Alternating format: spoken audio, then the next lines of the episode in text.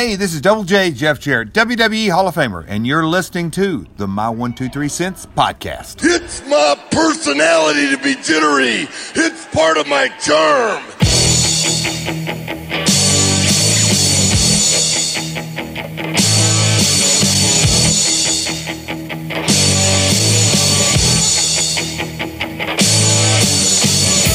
Wrestling fans, Are you ready?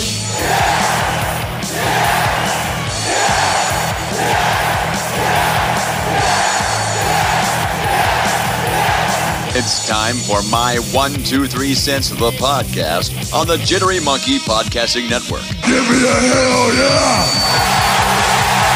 Now, here's your host, The man is also a very long, dear personal friend of mine. The guy have a name? Yes, he has a name. Kevin Huntsberger. Woo! Kevin! You're stupid. Hey friends, happy new year and welcome to episode 476 of the My 123 Cents podcast. We are starting the year off with a movie mania and I think Chad this is the very first time we've done well, I guess we've done them with uh, new releases that are streaming, but this is the first time we've both gone to the movie theater to review a movie for Movie Mania here on the podcast. So, first of all, happy new year and and thanks for joining the conversation this week. Well, always good to be here. Yeah, I, I I don't think either one of us goes to the theater much anymore because with the you know with streaming and and films going to streaming so quickly most of the time, it's you know a better experience to watch at home. I, and I, I can kind of get into that when we get talking about the movie about the theater experience that we had. Um, well, I'll just do it right, right now, real quick, because it has nothing to do with the movie. But we went to um, a theater that you can order food at your at your chair at your Uh-huh. seat i guess. And because we went on christmas day they didn't have as many people working. And so the couple sitting next to us had ordered food and it was taking longer than it probably should have i guess. And the concession worker came in three or four times to talk to them and apologize. And this is while the movie's going on. So you have someone walking in front of you then stopping talking to the person next to you, then walking back out. And it's just like, it's one of the things I, I mean, I can appreciate being able to order from your seat. I think you sh- shouldn't do it during the movie though. And especially then also in the case where the workers come in like 30 minutes before the movie ends to settle up the tab. Oh it's like, gosh. you're like, oh, come on. So Well, you know, just based on what Hmm. you described, there were more people on the four people that you just told in that story than were in the theater that I was at. So wow. uh, I live in Southern Illinois. Chad lives in Southern California. Uh, obviously, some stark Hmm. differences there. Uh, for the longest time, they weren't even playing it, or they, uh, I guess. By the way, we're talking about the Iron Claw. If you haven't figured that out yet, by by what we're talking about, and my shirt and the Kerry Von Erich poster behind me that that Chad got me for Christmas, and the Texas Tornado action figure. So I'm all uh, Von Erich up today, but they weren't playing it in Carbondale, which is the biggest kind of town here in Southern Illinois. They were playing it about an hour away, and then finally they they showed that they were playing it, but not at the better movie theater. They were playing this one, and Chad, we haven't talked at all about this. So they were playing it at the mall, which is now like three stores and a bunch of medical office buildings here in Southern Illinois. So there's there's nothing to this mall, and I walked in around 10:30. The show was starting at 10:40, and I, judging by the lack of cars in the parking lot, I knew I wasn't going to worry about getting a good seat. But yeah, they said go ahead and pick your seat. Um, the ones in uh, whatever color are are available, and I looked, and there were two that were not that color. I'm like, oh my god, there's only three of us in here, so that was kind of.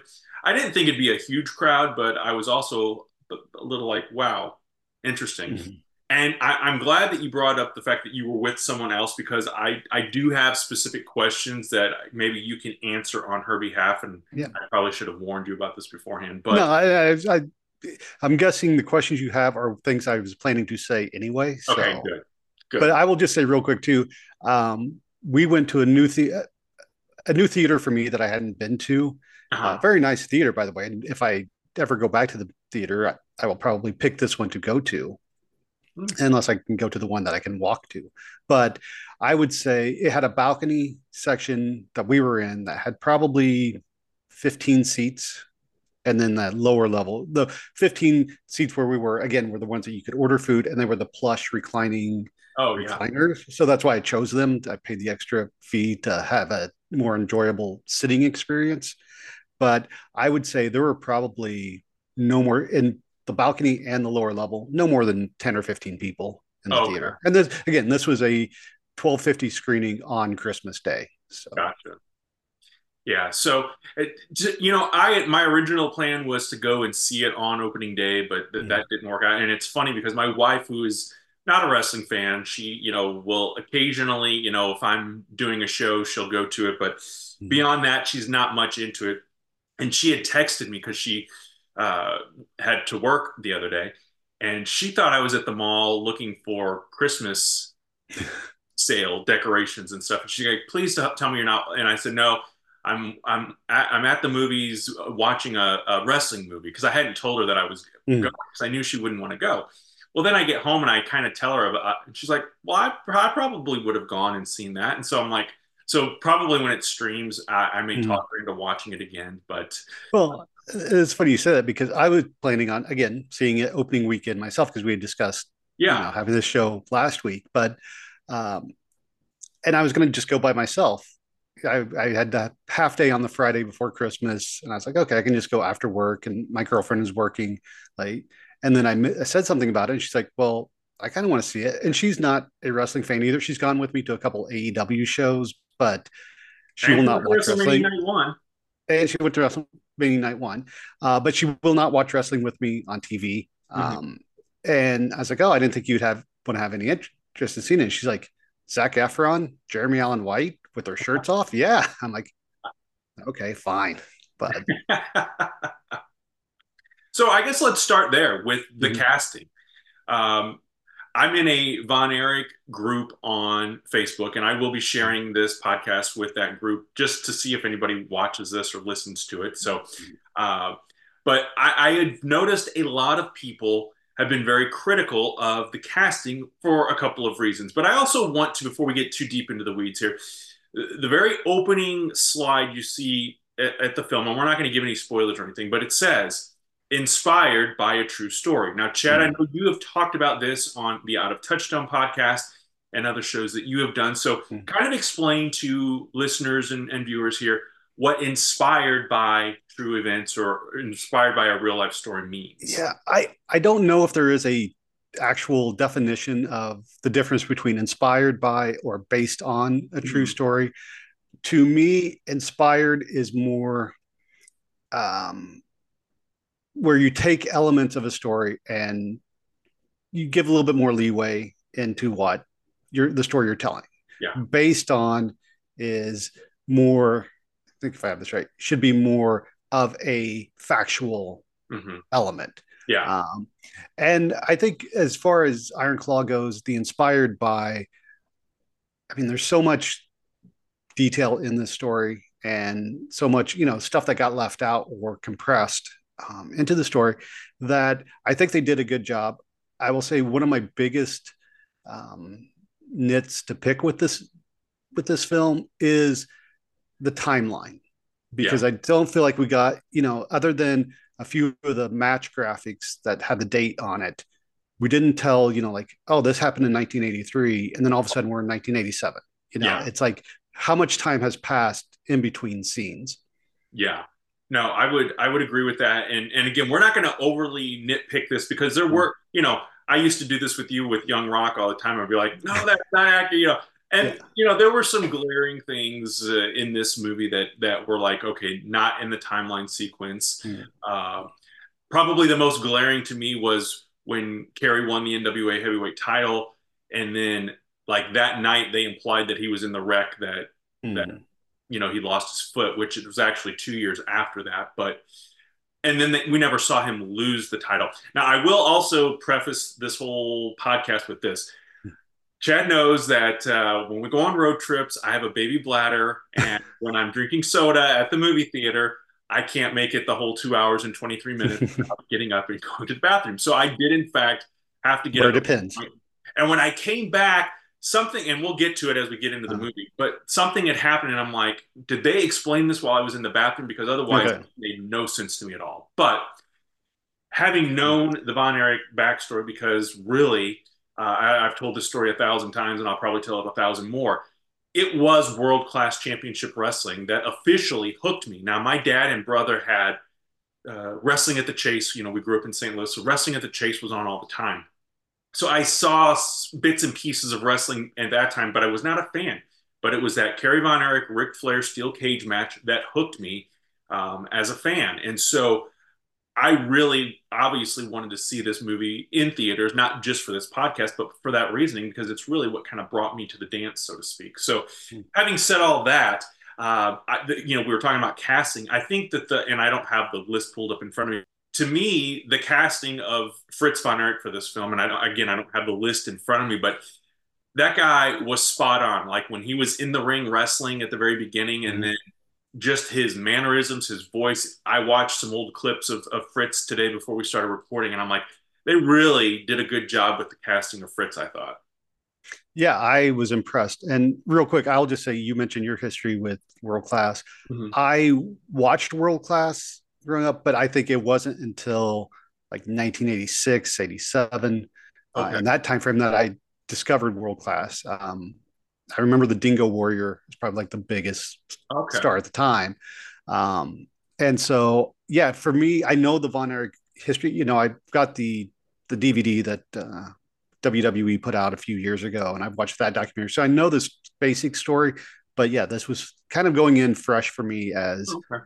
Okay, learning it. So I'll be curious to hear, you know, the difference in again viewpoints, as we said, of the timelines and things that happened and and whatnot. But uh, to your point, yes, I thought Fritz, the actor that played Fritz, and I, I was going to pull it up. I know his name is.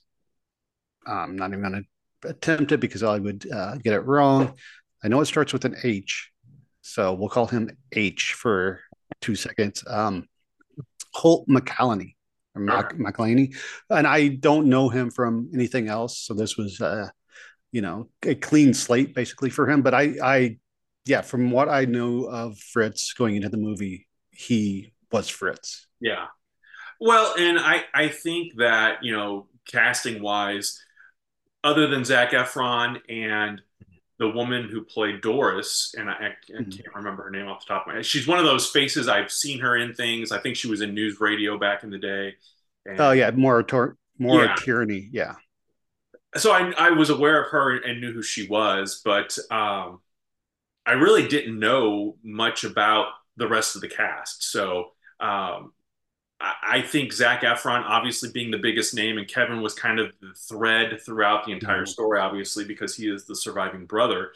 Um, it, it made sense that they went with a bigger star, but I think when you go physique wise, I think Zac Efron looked more like how Kerry Von Erich looked in, in Mm. his prime than Kevin. But again, the casting was great um, in, in that, that regard. In, in terms of kind of capturing the essence, I thought the guys that played David and Mike, especially, really played it. Play, you know, fit the bill well.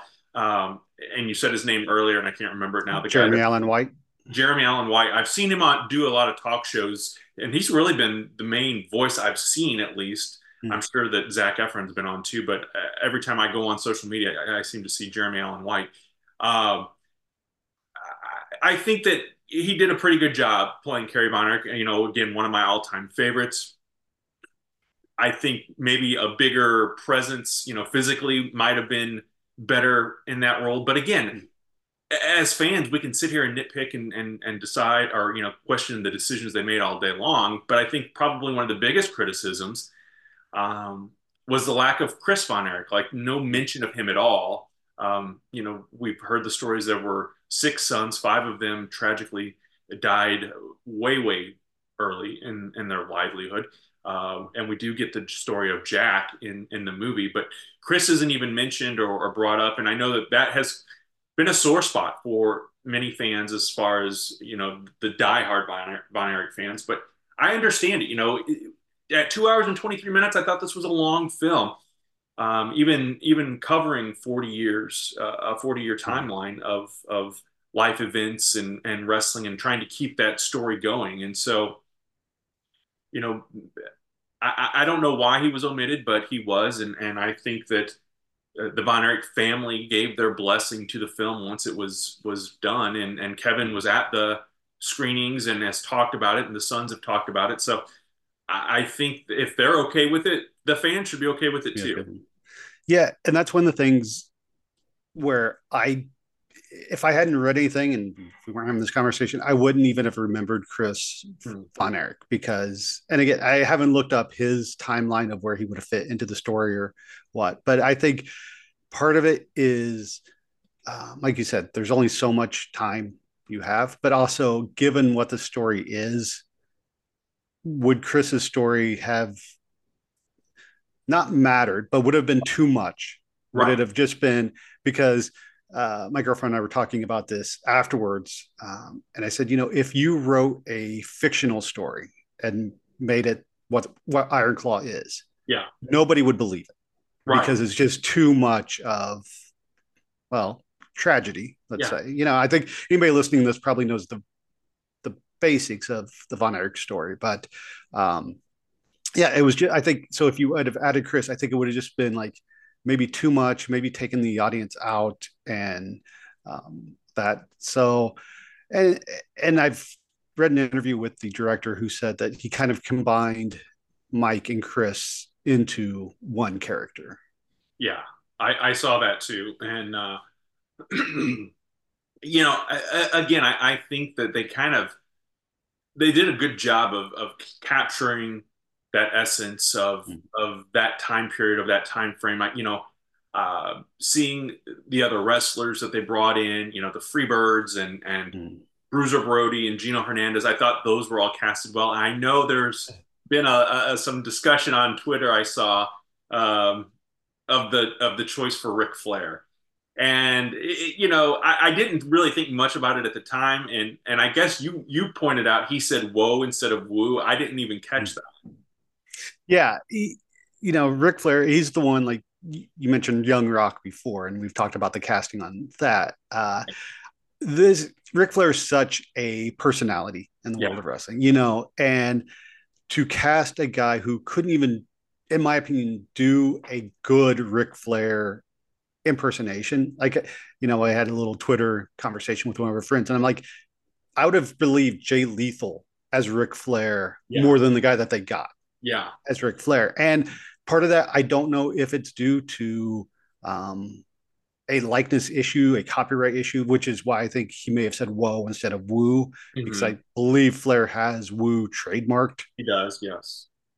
And so, and and those are the types of things, you know, as fans that we don't know all the ins and outs and the legal wranglings. So, I mean, did it destroy the whole movie because of that one 60 second clip that Ric Flair's in? No. It's just as someone though who is a big Ric Flair fan, who has seen Flair, who uh, you know has seen numerous impersonations, to see one that poorly done, Yeah. it's just kind of like, oh, come on. But yeah, I mean, I thought everything else. I mean, you know, I mean, Bruiser Brody. We can say again, he didn't look as tall as what Bruiser Brody looked like, you know. And and I don't really know Gino Hernandez that well, um, and I didn't even catch who the actor was. I don't know if you noticed him, but it was um, uh, Dolph Ziggler's brother. Oh, uh, was it? Ryan, Ryan Nemeth. Yeah, I didn't know. No, I didn't know that. I, I liked the fact that they used one that they brought in Chavo Guerrero, who I believe also did a lot of the uh, training Glow. for, for Glow. For Glow, yeah, but I think he also worked on Young Rock as well yeah, and helping train the actors to get in there and, and do their thing. I noticed that there were a couple of clips, the Kerry Von Erich Ric Flair uh, world title match, and there was one other match, and I don't remember which one it was. The Oh, SummerSlam. Yeah, where they used the actual Mhm. footage from it uh, as you're watching it on the TV. Mhm. And I, I, I did appreciate that that they did that, and I'm sure they had to do something with WWE to, to work out that deal. But um, uh, you know, I, I thought that the action with the the actors in the ring Mm. wrestling was believable. Um, you know, will we see them do a crossover? I know we saw the Von Erichs uh, Marshall and, and Ross show up on on AEW with Kevin and, and do some stuff. I was kind of surprised WWE didn't get more involved with it, but I know that they didn't have their fingerprints on it, so maybe that's why they they opted not to. And Tony Yeah. An opportunity. I wonder if it's because WWE didn't have any financial, whereas um, AEW has the connection with Maxwell Jacob Friedman, who uh, is in a blink and you'll miss him scene in the movie, and he was also one of the executive producers for the film. So that may have helped. Also, AEW was in Texas at the time that the movie came out, so it was great. Um, and I wonder if WWE also, because of the subject matter and the um, you know the overall story, maybe they just didn't want to kind of bring up that aspect of wrestling. Mhm. So I don't. I will say, um, talking about the Von Erichs being on AEW, uh, Kevin was with them, and you know after he came out, I I messaged you, and I'm like, oh, Kevin still got the promo skills I see, and I was being snarky because Yeah. his promo was really bad, and then I had to laugh at myself when watching the movie when Kevin's lack of promo ability is actually a couple of scenes in the movie, and Yeah. I'm like, I'm like, oh, did I? Is that something that people associate with Kevin not being a good talker? But um, yeah, so I got a personal enjoyment out of that aspect. Yeah, that was that. Was, I I did laugh when because it's the scene with him and Bill Mercer, the announcer, Mhm. and you know he keeps sto- stopping and starting over, and and David's there, and I, I do think, you know, I my fandom, I, I saw David, uh, uh, you know, plenty of times, but not enough to like resonate or really remember what he was like. But I do think that he was kind of the uh, he was the chosen one. He was going to be the NWA heavyweight champ. I think he was Mm-hmm. going to beat Ric Flair. Um, and then, of course, he tragically dies uh, just a few months before that show was set to happen. So uh, I do think he had kind of that it factor with the promos and the wrestling ability. Uh, and you know, you, you mentioned MJF, and that's that's what I was going to ask you about. So that's when I was in the bathroom. When I came back, Lance Von Erich was in the ring with Kevin, but they never said his name. And again, I walked in, so they never said his name or any. Did they set that scene up in any way, or was it just showing that match? It was just showing that. I'm trying to think of what had happened previous because it was just showing Kevin kind of not really being into the wrestling at that moment. Yeah, and it was after Kerry's accident. Yeah. And so I think, um, yeah, but there's no mention of who he was teaming Okay. with or what. And it was just that one scene, basically, that one match where he's on the outside of the ropes looking bored and, you know, um, yeah. If I it's had, funny though. Uh, it's funny though, because uh, my girlfriend got up and went to the bathroom as well. And she walked out when the motorcycle accident happened Oh, okay. and didn't come back until after he'd gotten out of bed and walked to the kitchen and you know you see the aftermath but uh, i was like and i had filled her in on that part of the story before we went in so Oh, it wasn't like she missed something big but uh, yeah like you said they never really mention you know it's played up it's it's kind of shows what Kerry went through afterwards but they don't talk about it Yeah. Well, had I not known that MJF was in the movie Mhm. playing Lance Von Erich, I would have. That scene to me would have been like confusing. Mhm. I think because and i'm curious when the movie comes out on dvd um, or blu-ray if they add the deleted scenes Yeah. because apparently MJF did shoot scenes as Lance, but Oh, okay. we'll. Yeah, it might make more sense uh, in that regard. I, I think it's always difficult, though, for Hollywood to put together a, a film, a, a you know biopic or biopic, uh, because people are going to nitpick and, and say, well, this person didn't do that, or they didn't look like this, or they were taller, or they were shorter, or they were heavier, or whatever the case. Like kind of, you know, we we did a little bit of that, but obviously through a less critical eye, I think, and just kind of making some some observational uh, comments on it. Uh, to me, none of it took away from the film. It did not take Mhm. away from my enjoyment of, of the movie, um, and and and seeing it in, in that regard.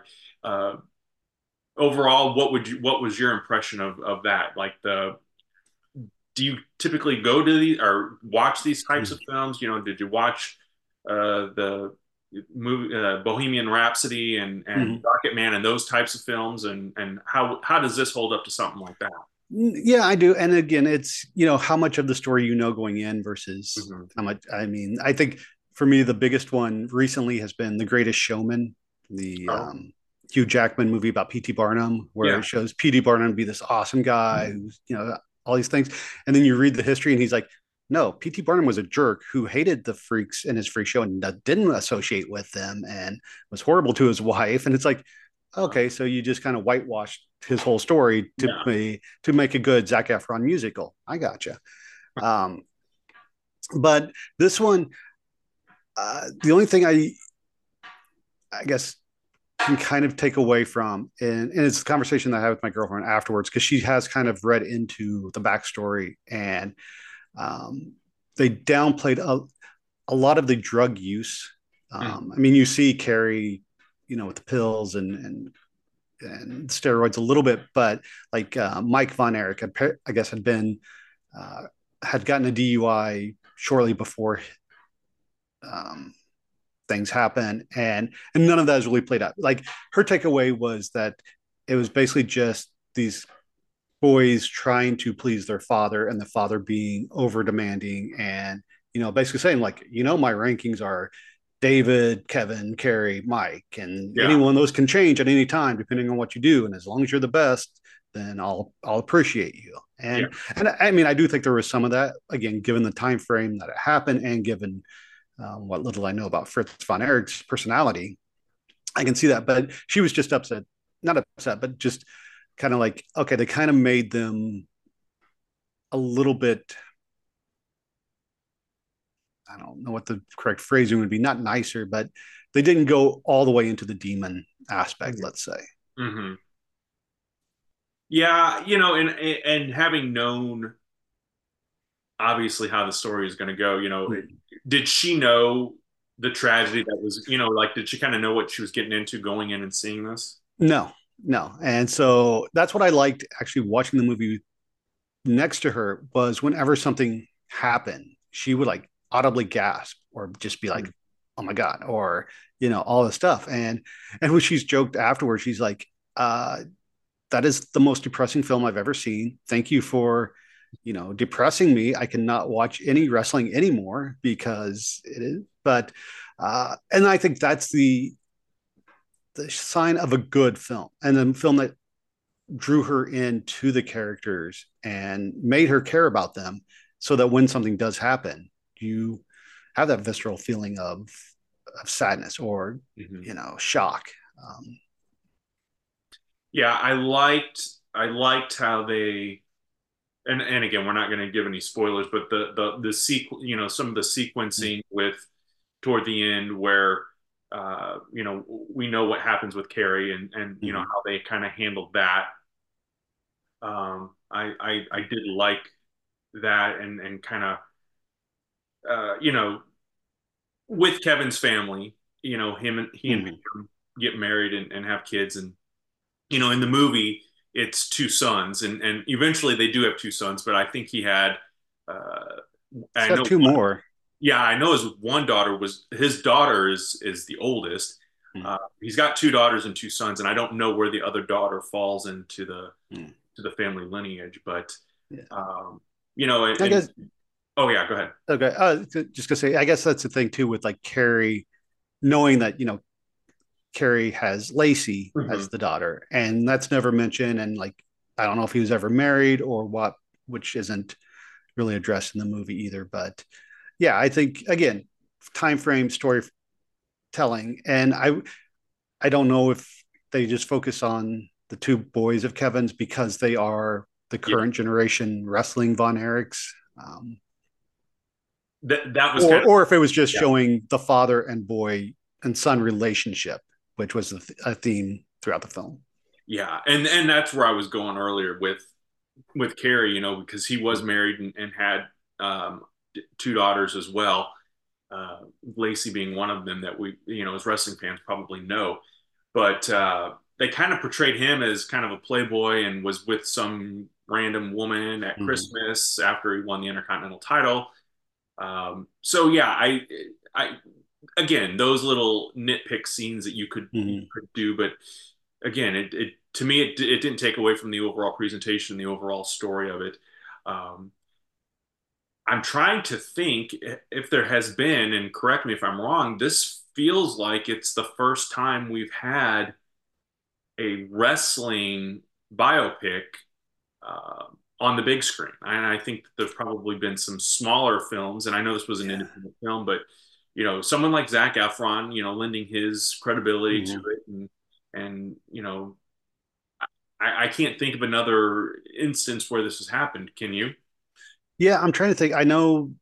I mean, just a few months ago, we got Cassandro. I think that's the name of it, which is the biopic of the Lucha Libre star, which I think that just went straight to Amazon streaming. Okay. Um, which is also supposed to be a really good film. I've tried watching it. I got about halfway through, and uh, again, it's maybe it's because it's a wrestler I'm not that familiar with, and a, a, guy that I thought was wrestled like in the 70s, and found out that he's currently wrestling. So, oh, wow. um, a bit off on my history of Cassandro, but um, yeah, I just didn't find that one as engaging. Um, but and I'm trying to think of other wrestling biopics. Um, and the only one that I can come up with is Foxcatcher, which is about Olympic wrestling. Yeah. Uh, and I guess that's one of the points of the movie that I didn't realize um, that Kerry was supposed to compete in the 1980 Olympics. Yeah.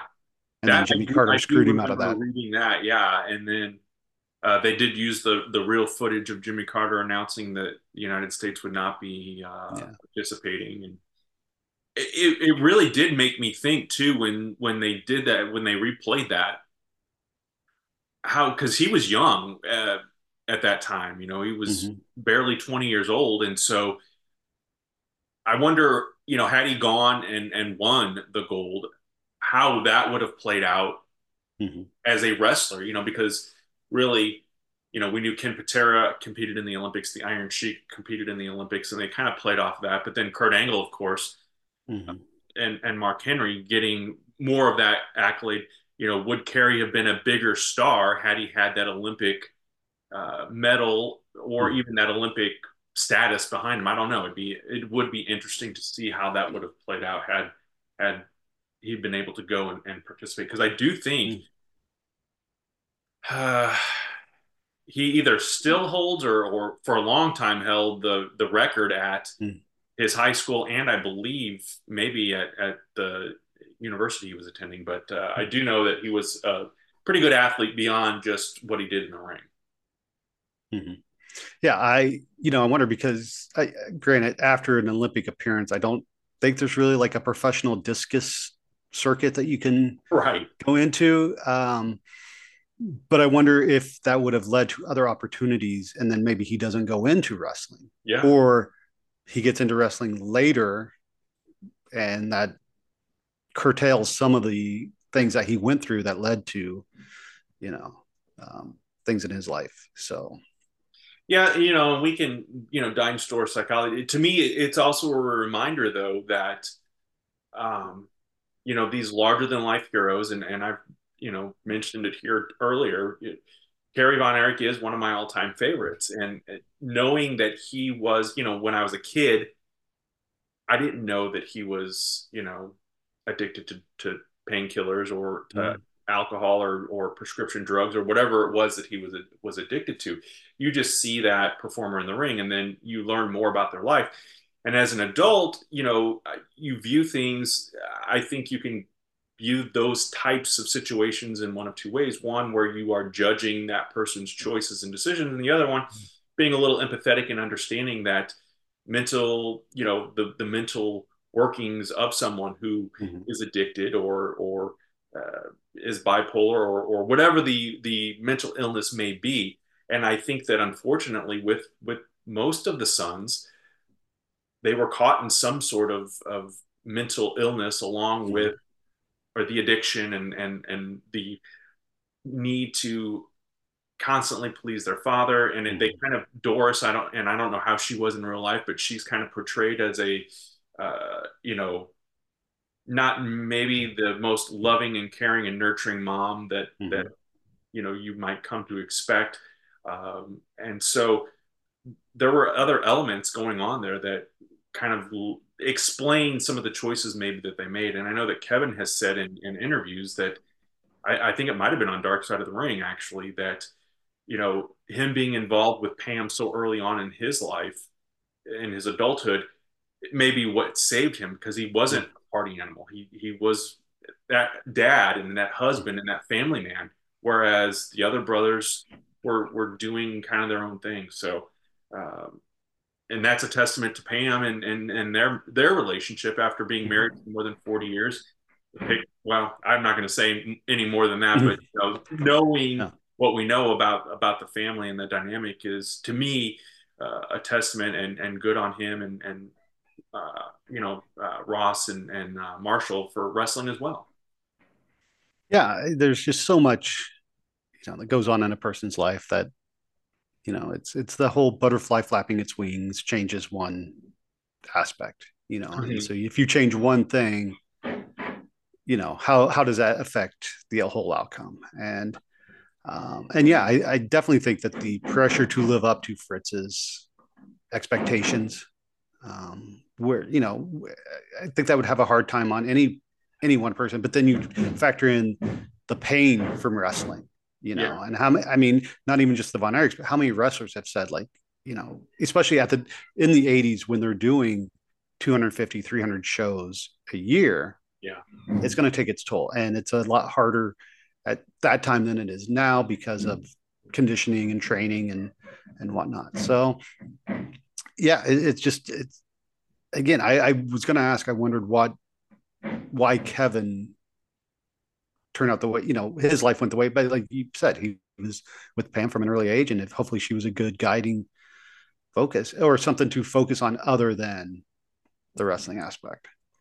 Yeah, absolutely, and um, you know, I, wonder as I, we were t- trying to think of other wrestling stories that have been told in, in this way because obviously there are tons of documentaries out there. You know, we've seen mm. WWE does a great job producing those documentaries, and then we've seen other uh, independent filmmakers uh, doing the Iron Sheik one and and the Jake the Snake Roberts story. Yeah. We've seen some of those those stories as as documentaries, but is there a story out there in, in wrestling that you think would be a good big screen? You know, where I, I, think that so far Iron Claw has has had moderate success. I don't think it, you hmm. know, it wasn't at the top of the box office, but I think that it it did. From what I read, it did okay. Uh, mm-hmm. From what the uh, pundits and the critics were expecting uh, it to do, yeah. Uh, uh, you know, money wise. Can a can a wrestling story get some real Hollywood backing and and get um, beyond that uh, independent filmmaker stage? Do you think? Oh, I, I definitely think so. And I think, you know, in the world of wrestling, the Von Erich name obviously is high on the list. Yeah. But to the casual fan or a non wrestling fan, do they know what Von Erich, you know, what the Von mm-hmm. Erichs are or who they mm-hmm. were? And, and I think, you know, given that it's been almost 40 years since World Class shut down, that the Von Erich name doesn't have wide recognition. It doesn't have a high Q rating, as we like to say. So the fact that this movie did do as well as it has done, and it's gotten, you know, the critical reception has been uh, terrific for the film. Uh, I know a lot of people were surprised when Zac Efron didn't get nominated for a Golden Globe, and uh, not going to hold out hopes if there's a Oscar nomination because while I think Zac did a good job, I don't think it's a award winning performance. Mm-hmm. But but that doesn't take away from the film either. Um, right. The film is good. I think you know, obviously, let's say, you know, instead of doing Young Rock, the TV show, they make the Dwayne Johnson story. Yeah. I think that would be huge. Or, you know, I'm thinking, you know, if they did a Hulk Hogan or a Ric Flair story, would they do well? And I, I think it, it, again, it comes down to the casting and the and the story itself and how well it's told. Because um, the wrestler, the Mickey Rourke, Rourke film, you know, did well, but that also showed wrestling any more serious life. You know, I, I mean, at, up to now, that was probably the best wrestling movie made, and yeah. because it took because it took the subject serious. Right. it wasn't, you know, it wasn't a body slam or um, no holds bar. You know, where it's, yeah. you know, goofy. It's it's yeah. like no, let's show the the human aspect of the business. Um, That's an excellent point So, yeah, I was going to ask you, who do you think, if someone else is out there, you know, some other screenwriter, independent director, uh, wants to do a wrestling biopic, who would you like to see? You know, I would like to see Andre the Giant's story told, and I I feel like years and years ago, Billy Crystal had flirted with the idea of being a part of it, you know, producer or writer or director. Yeah. I, I, mean, he he did a movie called My Giant, which I've never seen, but I think that's loosely based.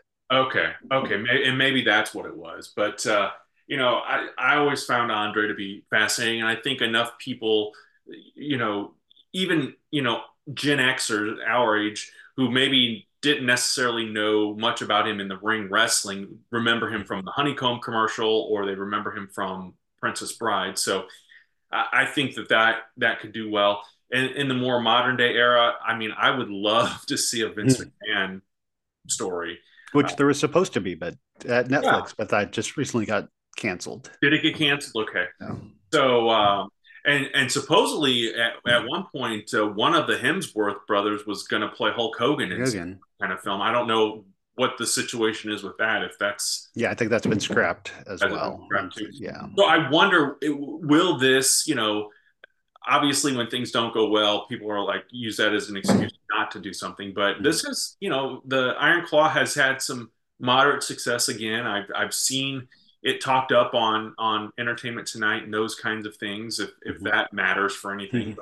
But um, you know, I, I wonder if uh, it gets a little, you know, because I was surprised when I heard that they were making the film. I was surprised to hear one mm-hmm. that was going to be a theatrical release, and during the holiday season, which is typically a time where they kind of release some of the the bigger films. I guess I don't know if that's still mm. a thing or not, but well, they just released Aquaman yeah. too, so obviously so I, I, was I was happy to hear that and surprised to hear that. And I and I, like you said, it doesn't make wrestling. It doesn't make fun of wrestling. It doesn't make. And, and even though this was a very touchy and and maybe emotional subject for some fans, it didn't. Um, you know, it didn't exploit it. It didn't exploit it, and it didn't minimize the business, mm-hmm. uh, or or you know, the whole you know, like you said, no holds barred or body mm-hmm. slam or, or those types of films. So, yeah. um, I, you know, I, I, hold out hope that others will uh, get this kind of treatment, and, and, maybe it inspires other filmmakers to, that are wrestling fans to do something like that. Because I do think you have to be a fan of the business to at least have an unbiased. Maybe you do have a biased view in, in some regards, but you'd be less likely to make it a, a hokey or, or exploitive uh, film, I think. Yeah. True. I mean, uh, I was joking with my girlfriend on the way after we left the mo- movie that, uh, you know, I would like to see a Ric Flair biopic, although I said that might need to be a mini series and it would lead to about 2,700 more Me Too movements coming out. Yeah. But that is, um, and that's the other thing is, you know, um, you you mentioned the movie Rocketman um, uh-huh. several minutes ago, and I remember reading when that came out, like they had been trying to do a, a Elton John biopic for many years, and one of the things Elton John said was like, it it can't be PG thirteen. I did not leave a PG thirteen life. I want it to be authentic, and so, you know, so in the case of Ric Flair, if you make an authentic film, yeah, is that a good thing? In the case of Hulk Hogan where do you separate the line between fact and fiction? Right. And you know, is are they going to include the scene where he auditions for Metallica? I don't know, but uh, yeah. So I think it, and I think you know maybe taking a a lesser known or you know some person, and I'm, I'm drawing a blank on names at the moment who would make a good cause, but someone who isn't you know Hogan, Flair, The Rock, Steve yeah. Austin, you know, who these guys who have awareness outside of the wrestling ring, you might be able to do a better story um, because you can make it make a more human story, maybe. Yeah. Let me ask you this because we've talked about this before. I don't think necessarily on a show, maybe on a movie mania, but two hours and 20 ish minutes for the Iron Claw. Too long, long enough, uh, not long enough, or, or just right, do you think? Uh, well, I have a growing uh, annoyance with films these days that everything is two hours or yeah. more, and there definitely does not need to be that way. Yeah. Um, I think, especially being at the theater, because I, I, think there was like 25 minutes of, commer- of trailers, none yeah. of which made me eager to rush back to the theater to see another movie. Yeah. Um, so that plays into it as well.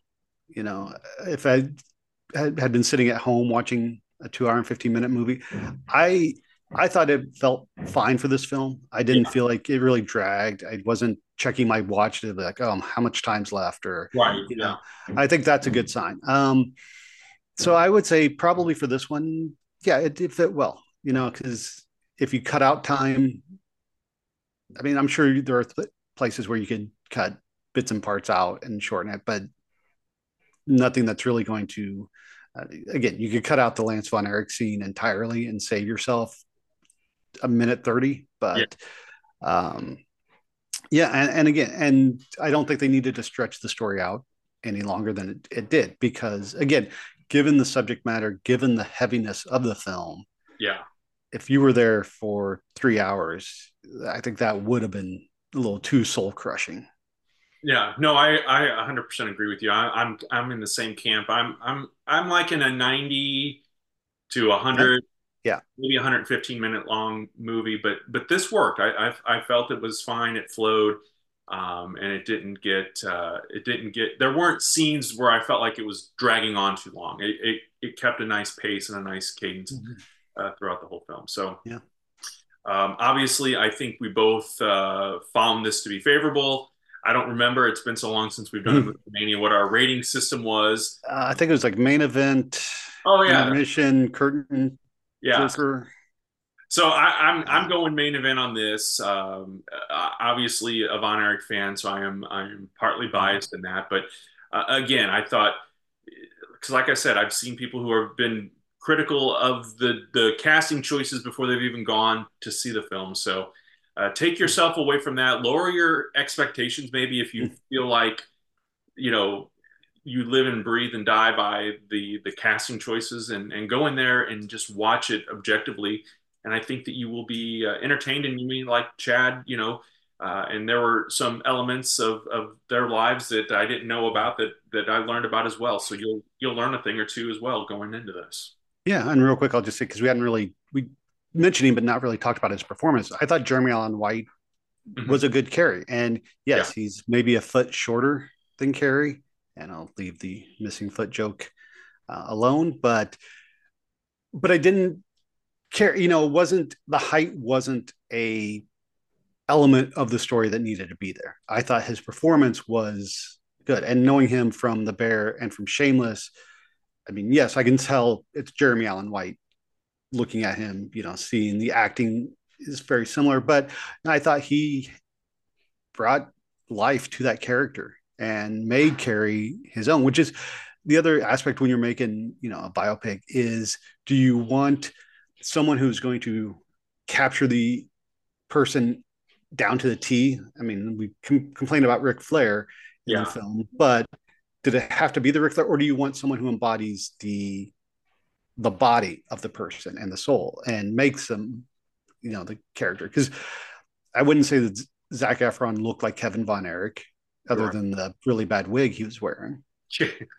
but but the character itself is fine. And you know, I don't know, I couldn't pick David or Mike out of a lineup if you showed them, but I thought the, those actors played those characters really well as well. Yeah. So, I, yeah, I think the acting all around. Um, I would like to see this at least get a um, when the Screen Actors Guild comes around, get a nomination for Best Ensemble Cast. Yeah, because I think everyone did. You know, again, other than Ric Flair, there's no bad acting in this film. It was really well done.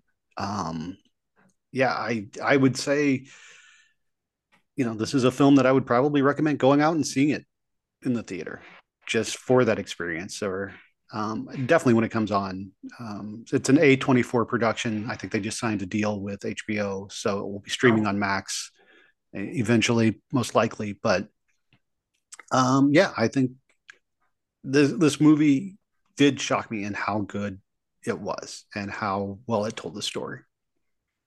Couldn't have said it better myself. I, I agree. I, I think the six principal, you know, the Von Erichs, the six with Fritz and Doris and the four sons, they hit the the nail on the head with him. Again, I didn't know much about Doris, but uh, the four sons and and Fritz were were perfectly portrayed. I thought the woman who played Pam did a good job, and again, d- without knowing anything about her, just seeing pictures and whatnot, and I did go and creep and, and look at uh, their mm. uh, the oldest daughter's Instagram page, um, and she's got you know family pictures of, at the premiere and stuff. So I feel like the family's happy with it. Most of the fans seem to be happy with it, other than a few mm-hmm. casting choices or maybe some uh, lack in continuity or whatever you want to call it. But uh, again, definitely recommend seeing this and and going and seeing it in the in the theaters because we as fans, if we want more films like this, we have to not just talk about them, but we have to mm. go out there and support them and, and, show that support with our dollars. So uh, I, am all in, in, favor of it, and and and maybe WWE films revives mm. and comes back and, and, does something as well. I don't know. Maybe we get the uh, Baron Corbin story next. Awesome. Chad, anything whole... else you want to say? What that? Oh, I was just going to say, I can't wait for that whole hour long stretch of happy Corbin and sad Corbin. Ah.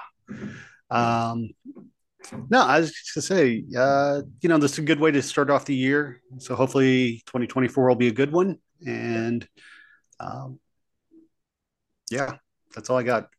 All right. Well, friends, happy New Year. We hope that you have a, a great 2024 and stay tuned for more announcements on the My One Two Three Cents social media. Thanks for listening and or watching to this week's show. Have a great week, and we will talk again soon. This is a production of the Jittery Monkey Podcast Network. For more jittery shenanigans, go to jitterymonkey.com.